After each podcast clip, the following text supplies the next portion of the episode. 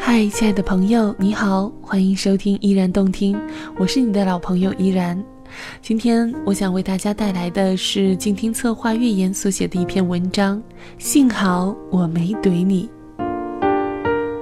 今天去医院排队挂号的时候，忽然有个女士跑到前面来插队，看她的穿着面料上乘，搭配得体，心里不满地想，家境好有什么用，人却没素质。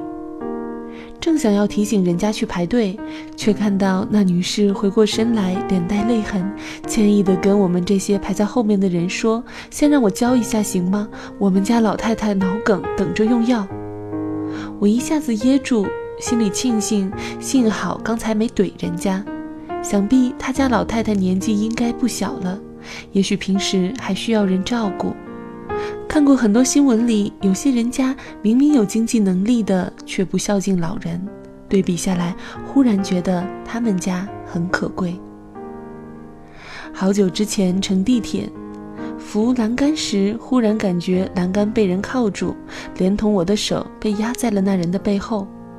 我故意用力把手抽出来，让那人感觉到我的不满。可是那人摇晃了几下，却没回头。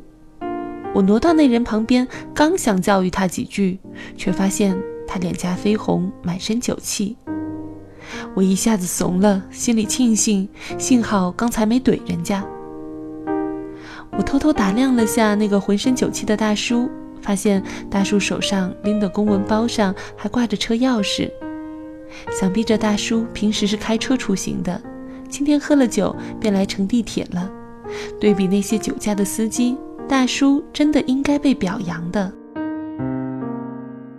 有一次在外吃饭，我身后餐桌上的男人忽然很大声地喊，你尝一下这个。我回过头想提醒一下，让他在公共场所别这么大声，却看到他旁边坐着一位老人，老人坐着轮椅，似乎听力不佳，耳背得厉害，男人要用近乎喊的音量跟老人说话。我一下子愣住，心里庆幸，幸好刚才没怼人家。吃完饭离开的时候，我发现那家饭馆并没有电梯，也就是刚才那一家人很可能是把坐轮椅的老人背上楼的。听他们说话的口音也不是本地人，也许是来这边旅游。来旅游不怕麻烦的，还把自家坐轮椅的老人一起带来，不厌其烦地带他来吃地方菜，跟他交流，想想就很温暖呢。我更年轻一点的时候，身上戾气很重，却还觉得自己正确无比。见到排队插队的人会大声斥责，见到不遵守规定的人会严厉劝阻，见到一切我觉得不对的人都敢开怼。我觉得自己满身正义，这个时代的恶习就应该由我这样的勇士去披露，让这些恶习无法延续下去。后来我慢慢发现，这个世界是很复杂的，很多人很多事也是很复杂的，我们并不能根据看到的一两个场景便窥到全貌。所以后来我遇到那些该批评的事情时，我都会等一等，再静静地观察一会儿，然后用别人最能接受的方式进行劝诫和疏导。怼人并不能让这个世界变得更好，但包容和合理的劝诫应该可以。